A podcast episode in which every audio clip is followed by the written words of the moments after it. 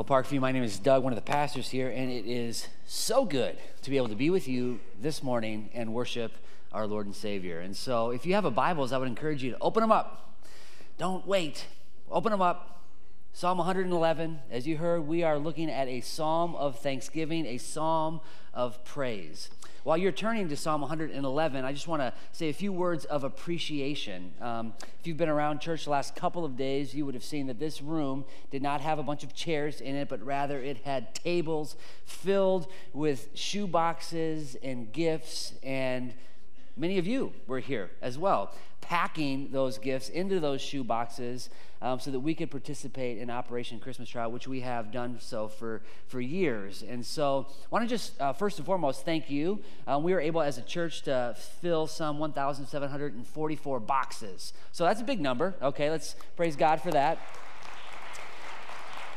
Also, just want to thank, um, there's a number of volunteers, obviously, to like stuff those boxes. And so Pat Collins has just championed this for us year after year after year. And she has gotten many of her friends, and, and many of you all have joined her in just really making this a possibility. So if you wouldn't mind just taking a minute and thank um, those wonderful individuals as well.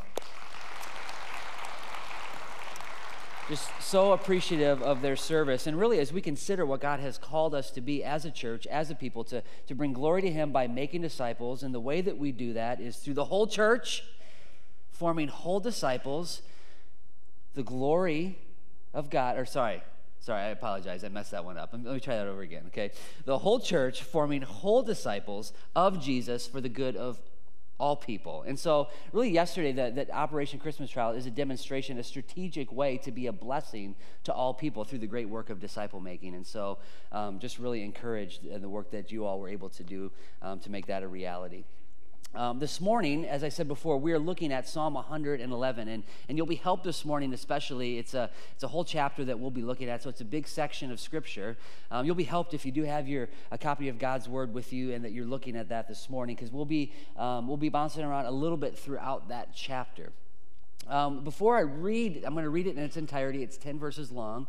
But before I do, I just want to kind of present to you the big idea of the text. What, what I believe God's word is calling us to as a people in Psalm 111. As we consider this passage of Scripture, what we will see this morning is that God has called us to be a people of praise. He's called you and me to be a people. As His people, we are to be a people of praise. And the good news for us this morning is that we don't have to fake it. We don't have to fake it. I don't know, this week I went to a couple of different um, Hawkeye events. And if you've been to any of their sporting events, you know that they oftentimes have the big screen. I think they they call it something, I'm not sure. And then at like timeouts and things like that, the, this, the camera will kind of pan around and you'll just, just capture people um, in the audience. And it's always so fun to watch people's reaction when their faces appear on the screen. And sometimes every now and then we'll get lucky and there'll be somebody who you can tell has no interest in smiling, right? They, they just aren't not going to do it, right? And, and, oftentimes you'll see some folks who catches them off guard and they were not anticipating having to put on a smile, and quickly they fake one for the team, all right? Um, the good news for us is, as a people, we, as God's people, we have, we are a people of praise, and we don't have to fake it. We're a people of praise, and we have good reason to praise God. We have good reason. Every single one of us. It is not lost on me this morning that we walk through those doors every single morning with a variety of different burdens pains, griefs, and hurts. And even in the midst of all of that, as God's people, we still have good reason to give him praise. So, I'm going to go ahead and read Psalm 111 for us, and I'll, I'll pray, and then we'll dive in. This, church, is God's word. Praise the Lord. I will give thanks to the Lord with my whole heart in the company of the upright in the congregation. Great are the works of the Lord, studied by all who delight in them. Full of splendor and majesty is his work, and his righteousness endures forever. He has caused his wondrous works to be remembered. The Lord is gracious and merciful. He provides food for those who fear him. He remembers his covenant forever. He has shown his people the power of his works and giving them the inheritance of the nations. The works of his hands are faithful and just. All his precepts are trustworthy. They are established forever and ever to be performed with faithfulness and uprightness. He sent redemption to his people. He has commanded his covenant forever. Holy and awesome is his name. The fear of the Lord is the beginning of wisdom. All those who practice it have a good understanding. His praise endures forever. Church, would you pray with me? Father God, we thank you so much that uh, as we approach your word this morning, that we are reminded of this simple truth. Lord, you have called us, you have destined us, you have designed us to be a people of praise. And Lord, you have given us plenty of reason to be a praising people. And so this morning, our prayer and our request is very simply, Lord, that you would take Psalm 111 and that you would write it onto our hearts and that you would use it to shape us and to form us into the people that you have called us to be. Lord, we love you, and right now, um, we need you. We ask these things in the mighty name of Jesus. Amen. Well, if you're keeping notes this morning, three simple points for us. First is the commitment to praise. Secondly, as we go through the text, we'll look at the reason for praise. And then finally, we will consider together the look of praise the commitment of praise, the reason for praise, and the look of praise. So, first of all, the, the commitment to praise. Here's the truth, church. We as creatures made in God's image, were made to praise. That's what we were made for. It should be no shock to us that we, as we open up God's word, that we discover here in Psalm 111 a, a really a song of praise. That's what it is. It's a song. More specifically, it's a praise song. And it was given to us by God so that we might reflect on all that God is and all that his, He has done, and that we might respond by singing His praises. If you look at the, the chapter, verses 1 and verse 10 sort of serve as, as bookends or brackets or sort of closing uh, verses of this song. And then verses 2 through 9, we discover a rhapsody of all the reasons that we have to praise or to give thanks to God. This, this Psalm 111, as some others are, is an acrostic, which means that 22 lines that are represented here, each of them begin with successive letters of the Hebrew alphabet. The following psalm, if we were to keep reading and go into Psalm 112, we would discover that it is structured in a very similar way. It is also an acrostic, again, 22 lines, each beginning with successive letters of the Hebrew alphabet, but it's related not just in structure to Psalm 111, it's also related in subject matter. More to come on that in a bit. We shouldn't be shocked that before us this morning is a praise song. In fact, praise songs are all over the place. You turn on your radio and you will hear song after song after song praising someone or something, maybe a pretty woman, perhaps. Roy Orbison fans in the house may appreciate that. Or, I mean, just, just pick your, your, your favorite musician and you will discover one praise song after another. Every one of us, no matter who you are, the reality is we give, we offer our praise to someone or to something. It, it's a fundamental driving force in all of human life. It, it's a drive, the Bible tells us, that we are born with, that we were designed by God to have embedded deep within our very souls. A sense that, that there is something more, something larger in life that we are called to experience, that we were designed to know.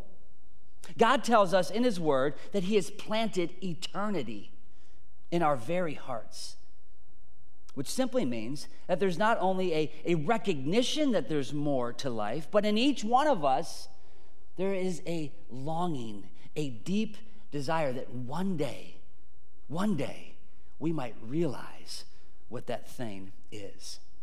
Yesterday, I was at the Iowa Hawkeye football game, and um, I, I, this is the first time I'd seen this. I don't know if this is a normal thing. Maybe I'm just missing tradition here, but there was, for a moment, Freddie Mercury, I think it was after the third quarter maybe, appeared on the screen.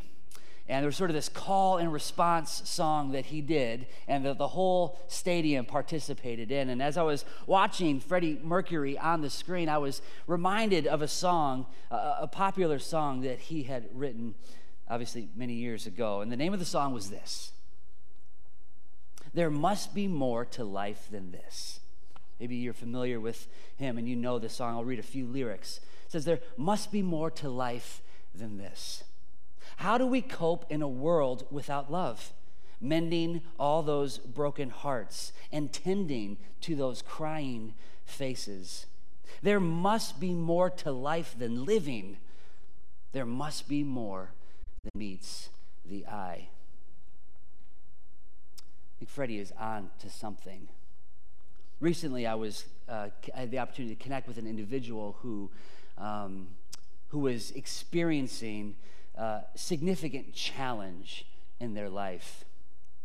They, they were ultimately dealing with a, a broken heart, as Freddie Mercury would say. And as we were interacting, they had a, a crying face because the reality was they were, they were suffering, they were hurting. This in- individual had plenty of exposure as we talked to Christianity, a significant history with, with churches, and, and had been exposed to the wonderful truths of the Bible over the years. But for their life, they refused to embrace the truth of the gospel, the hope that we discover in God's word. Didn't want to embrace it. But this individual, as we talked, it was very clear that they understood this basic principle. They were beginning to identify in their life, through their experience, that there must be more to life than living. There must be more than meets the eye. And out of desperation, they were asking, looking for help. The reality is, we are all designed to be sort of caught up in, if you will, something that is much larger than our lives. Because the reality is, we as, as human beings are limited. And we long for something that makes sense of our life and our experience. And, and eternity is buried in each one of us. If, if that is the case, then we, are, we were made for this, to discover what this truly is, to, to understand a, a reality that transcends even our limited and oftentimes brutal experience. We were made for praise. The problem is, however, often that that we, we take this God sized hole that has existed in our heart forever. And the great human struggle is that we try to fill it with virtually everything but God Himself. And when we do that, our praise, the praise that we were made for, is misdirected. Perhaps it's praise towards ourself and our own accomplishments and achievements throughout our life. Or maybe it's towards our loved ones, maybe our, our children and what they've accomplished. We want to praise them. Or maybe it's a, a team that we are, are caught up in and we are number one fans of. Or perhaps it's a new author or a musician, or, or maybe it's, it's possessions, the, the new house or the fancy car or the latest iPhone. Oftentimes, the problem that plagues us is that our praise is misdirected. Well, in Psalm 111, it's very clear that this commitment that we are to have, that the, the, commitment that the, the worship leaders made by the worship leader here in Psalm 111, in the midst of the congregation, is for the praise of God and God alone. It says right there in verse 1 Praise the Lord. I will give thanks to the Lord with my whole heart in the company of the upright in the congregation. Our praise is to be directed to God and to God alone with our whole heart, not with half a heart or a divided heart or a, a portion of a heart, not just on our good days or when we feel like it. We are made for praising God and God alone. In fact, the Bible tells us God is very clear. This is the very reason why He made us. In Isaiah 43, verse 21, he tells us that his people were formed for himself. Why? That they may declare his praise. This is, this is what God says He wants for us. It's the whole reason we exist as a people is to bring praise to Him and to Him alone. So, as a people who are made for praise, we must share in this commitment to be a praising people. Well, let's consider. I mean, many of you are probably thinking, tell me why. Why should that describe me? Maybe this isn't our experience. Many of us are wired differently. Some of us in this room, it's hard to imagine, are the glasses half empty type of people. And every circumstance that we look at, or everything that exists in this world, we're constantly tempted to think of sort of the negative, or what's missing, or what could be. But yet, God has called us to be a praise, a people of praise. Why? We'll look at verses 2 through 9, and we'll see he gives us many reasons why, regardless of our circumstances, this should describe our attitude to God. And those reasons are kind of found up, bound up in two different categories. First is simply because of who God is, his character. Throughout the chapter, the psalmist directs us to consider aspects of God's character. And, and the whole chapter is just absolutely peppered with words that describe who God is. Just look down at, at, the, at the text. His righteousness endures forever. God is righteous. The Lord is gracious and He is merciful. He is a provider. We, we discover that He is faithful. He remembers His covenant. This is just who He is. He's a just God. He's a redeemer. He's holy and he is awesome. That is who God is. This is him. This is God. And the only proper response from his people as we consider collectively who he is should be that of praise. Just because of who he is. We know who he is like what we just did, how, how do you know that this is, how do you know that this describes God? Well, I'll give you two reasons. We'll consider the, the later next. But what did we just do? We simply looked at his word. And through his word, God reveals to us his character. So we don't have to wonder, we don't have to guess what is God like. He tells us plainly and clearly through his word. But that's not all he does. He also reveals his character through his works. Now, now here's the deal. We'll, we'll talk about that second. But before we do, I just want to remind you why this is such good news for us, why this is such good news for you this morning. Because as I said, we walk in this room every week from different places. And the truth is, we're sitting in this room as a, as a family that doesn't fully know often what other members in our family are facing. We don't. We, we come from different places. We have different stories. We face different challenges sickness, loss, financial burdens, brokenness, addiction, trauma of different kinds. For some of us, the past continually to this day haunts us and why this truth that our praise is, is ultimately re- the reason for our praise is ultimately rooted in the character the nature of god himself. The reason why that is such good news for us this morning in a world that is constantly changing is because god never changes. The reasons that we have to offer him our praise are forever. What's so comforting about Psalm 111 is that it is a constant reminder, and I mean it is a constant reminder. It's always true, and we can tap into it anytime we desire. It's a constant reminder that our ability or the reason to praise God is not limited to our circumstances.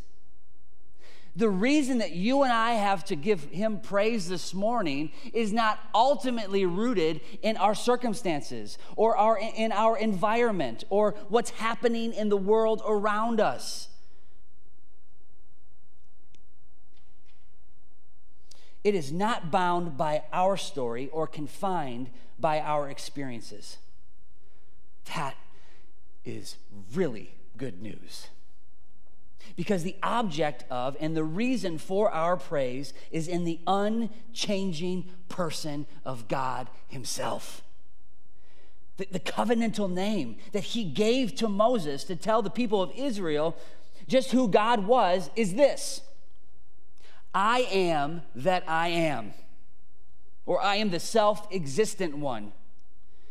The, the psalmist is able, listen to this, he's able to root the reason for his praise not in who God was, but in who God is. And do you know what we get to do this very day? The exact same thing. Because God is not the, He is not, He doesn't say, I was who I was, or I will be who I will be. Says, I am that I am. The unchanging nature of God. For the Lord, He says, I, the Lord, do not change. My goodness. We could continually be praising God just simply because of who He is. That's great news.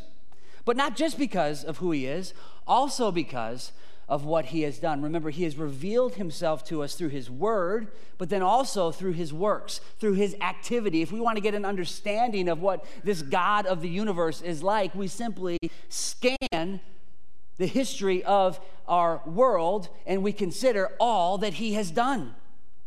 His character is shown through his work. Among the works referred to are in terms of the covenant that he established with his people. It's highly related to him being this covenantal God. He says that he makes provision of food for those who fear him. This is what he does. He's, he's giving the nations to his people as their inheritance, his, his faithfulness to his very word, to, to, to have a land for his people to dwell on, dwell in. He sends redemption, he says, to his people. Though there's no shortage of difficulty and challenge throughout the history of Israel, God had established a covenant with his people. And he would be faithful to them. And their redemption would be the result of his work and his faithfulness. That, that was the story of Israel. They had seen God deliver them, they had seen God redeem them. And the truth of it is, the story of the Bible is a story of, of a God who is at work continually, a, a God who is on the move, who is actively sharing himself with a people, a people he has worked to redeem. So when we pick up this book, we are not primarily reading a book of commands or good advice. Certainly, we find those in God's Word. We're not primarily reading a book about commands and advice, telling us what we should do. Rather, we are reading a, a book that is primarily a story of redemption, telling us what God has done. Israel's God's covenant people were able to consider the testimony of their ancestors, the story of their deliverance, and, and God's faithfulness. And if they could do that then, how much more can we do that right now? In fact, the truth is, we have more reason than ever to praise God when we consider His great work of salvation. Our deliverance and God's faithfulness are seen fully in the person and the work of Jesus Christ Himself, who is the image of the invisible God, the, the firstborn of all creation. Paul tells us in Colossians, for in him, in Jesus, the fullness of God was pleased to dwell. God became man. As we step into Advent series, this is what we remember and celebrate. God's working among us, his dwelling with us. God became man, took on flesh, dwelled with us, and through him to reconcile to himself all things, whether on earth or in heaven, making peace by the blood of his cross. This is God's redeeming work through Jesus for you and for me. He sent redemption to his people, verse 9, Psalm 111, in the form for us of a person, a great redeemer. And God tells us there's, there's one mediator between God and man, the man, Christ Jesus. And this Jesus died willingly in our place to deliver you and me from the power and the penalty of sin and to bring us back into favor with God. In other words, Jesus came to redeem us. It's his great work. It's his great work. All the characteristics of God that are expressed in this psalm righteousness, grace, mercy, faithfulness, justice, power. We, as God's people, people of the King, Jesus Himself, don't just see these characteristics, we get to experience them. We become the beneficiaries of them. That's why Paul prays in Ephesians that the church, he asks that the church would know the love of Christ that surpasses knowledge, that they might be filled with all the fullness of God. And this, folks, because of what he has done for you and for me, is what you and I get to have in Christ the fullness of God, an undeserving, broken, people who are constantly stiff arming God and His grace. And yet He is relentless in His pursuit. That is reason to praise. While we may not always be able to rejoice in our circumstances, and trust me, that is not lost on me. It does not mean, it's very important that we catch this. It does not mean that life will always be just peaches from here on out. It does not mean that there won't be seasons that we endure significant storms individually, corporately. It does not mean that the winds of pain and suffering won't crash up against our boat. But it does mean that when they do, we are still able to rejoice in the Lord. That's from another world. That's something that nobody in this room can do. Only God can do that for us. Only God can provide that type of praise in our life. So, finally, what is the look of praise? As we consider what does it look like to be a people of praise, just in plain language, what does that look like?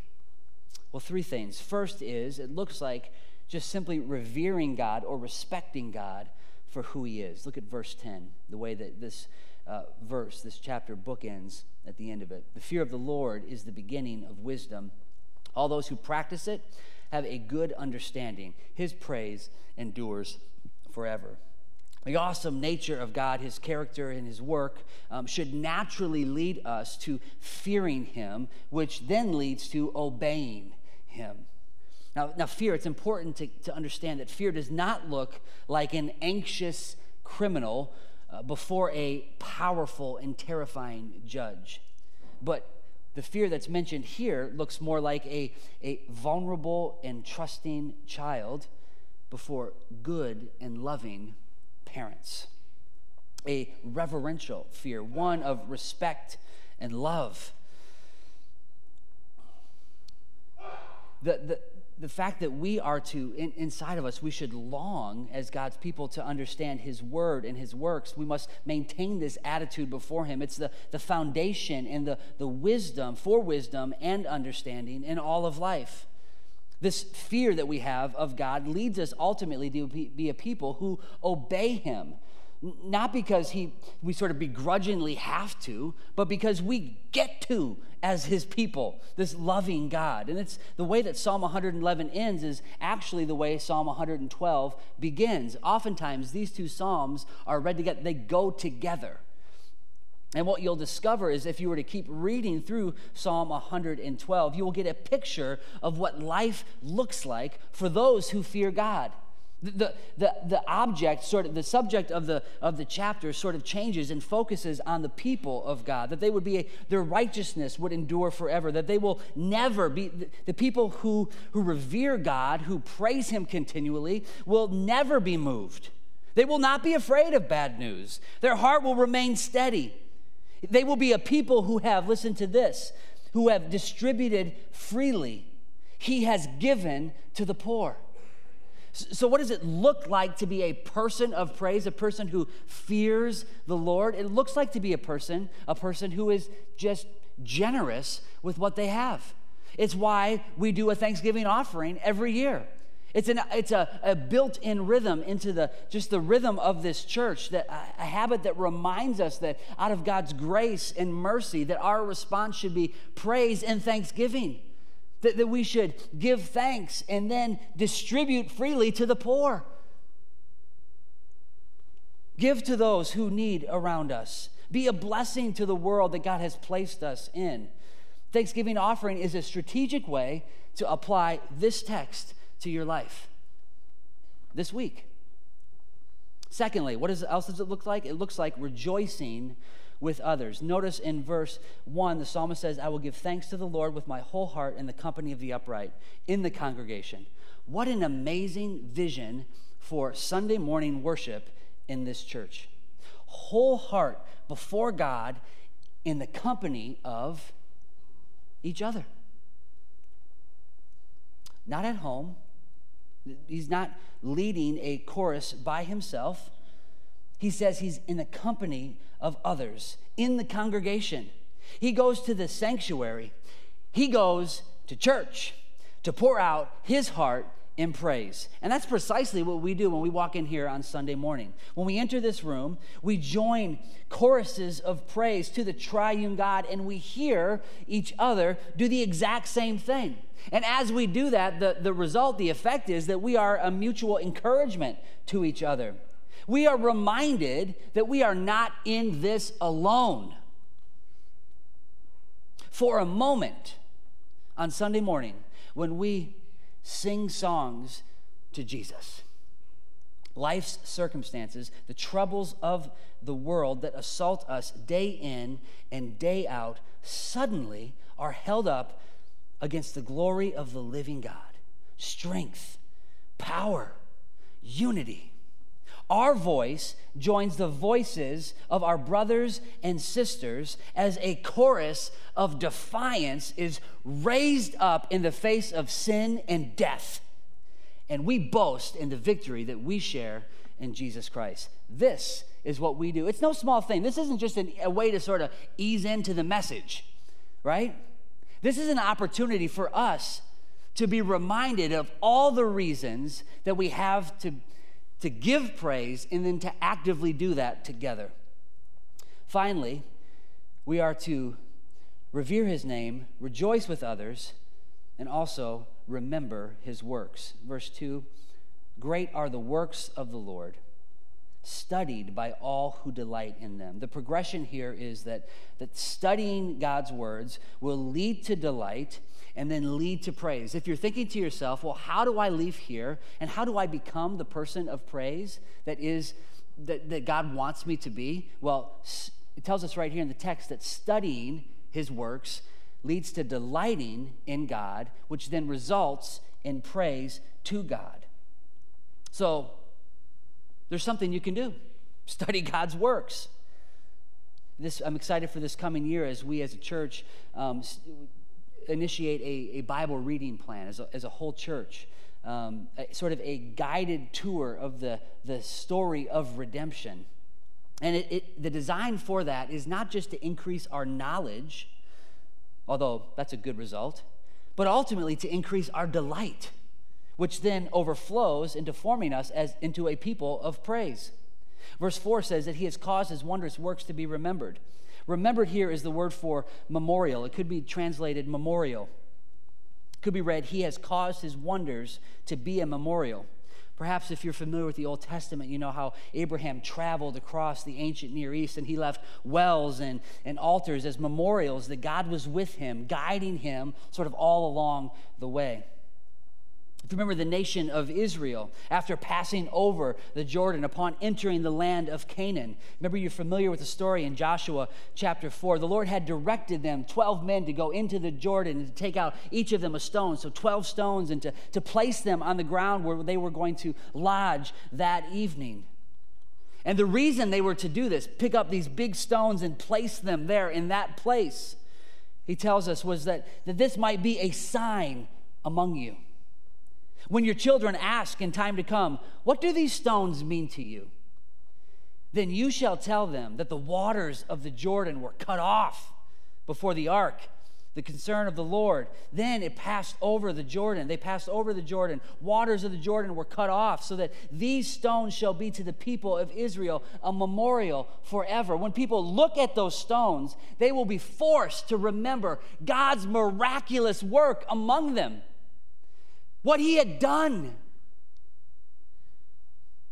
Here's the deal, church the memorials that God has designed is not just limited to stones. Israel themselves was, in some way, in a very real sense, a memorial. God's own people, living, breathing testimony to the wonderful working power of God.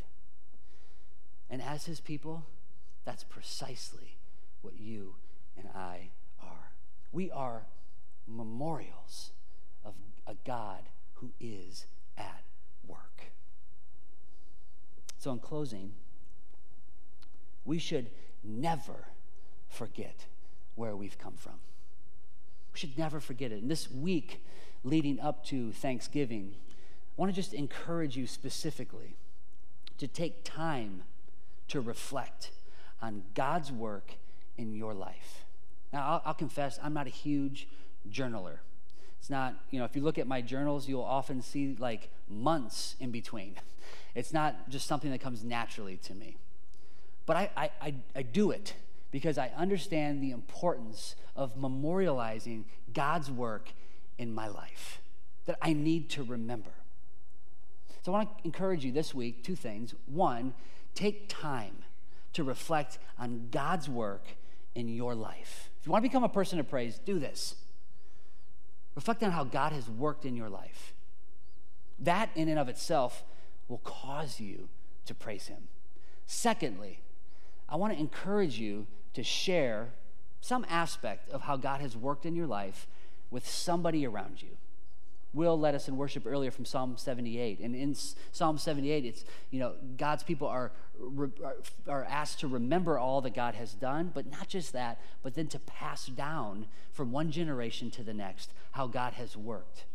And so for us, it's not just about remembering God's work in our life, it's also about sharing that with others remember when I first heard the testimony of my dad when he came to know um, Jesus as his Savior. Like it, it provided a wonderful mem- uh, window into his life, but then also it, it, caused for me an appreciation of, of who God was and what he had done, and a heritage that I now share with my father. Tell somebody how God has worked in your life. What do you have to be thankful for? Tell somebody that. Church, as a people, we are a people of praise. And we have really good reason to praise God. Let's pray now. God, we are um, so grateful as we consider simply, first and foremost, Lord, just who you are. You are a good and gracious God who loves us. You are faithful, and your loving kindness to us endures forever. We thank you, Lord, for who you are. Lord, we also thank you um, this morning as we just consider not just who you are, but also all that you have done. The many ways that we've seen you at work in our lives, in the lives of our family members or neighbors or our church, Lord. Um, Lord, you are a God who is at work, and your work testifies to your character. And so, Lord, I pray that as we consider um, who you are and all that you've done, Lord, I pray that you'd help us to be a church that directs our praise exclusively to you. Help us not forget, Lord, and, and as we long for you to do even greater things in and through us as a people, Lord, um, Lord, help us to be a people who, who praise you along the way. Love and we ask these things in Jesus' name. Amen.